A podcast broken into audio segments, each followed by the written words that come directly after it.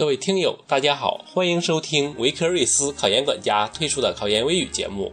今天是十二月二十二日，距离考研还有五天时间。俗话说：“临阵磨枪，不快也光。”所以，让我们磨刀霍霍，整戈待旦，以更好的姿态来迎接考研的到来。我们今天就来谈谈，在考研前最后五天里，如何复习好英语呢？在小瑞看来。这五天需要做五件事。第一件事是查漏补缺，回忆搜索知识网络，找出盲点和漏洞，然后有针对性的再补缺练习。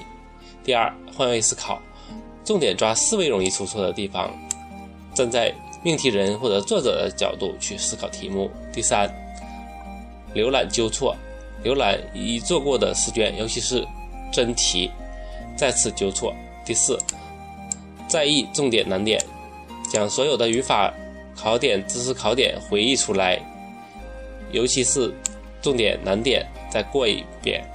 第五，调整好生物钟，保持自信心，调整生物钟，为上考场做好身体准备，使身体在考试时间段调整为最佳状态。说完这必做的五件事，小瑞再来强调一下英语作文题的注意事项。作文题要做好审、列、写、查四个要求。审就是审文体，审要求，审人称，审时态。如果在答题时文体错了，那结果就作文就会得到很可怜的分数了。无论是小作文题、道歉信、启事、申请信等等，还是通知的问题，考生们都要在下笔之前。列出题目要求所包含的所有内容。大作文文章要注意结构完整，在此前提下多找论点，明确举例，这样便于阅卷老师打分，同学们也就有机会得到更多的分数。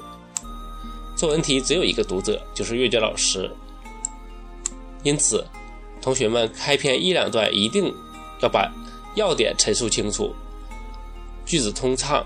才有望得高分，所以手段很重要。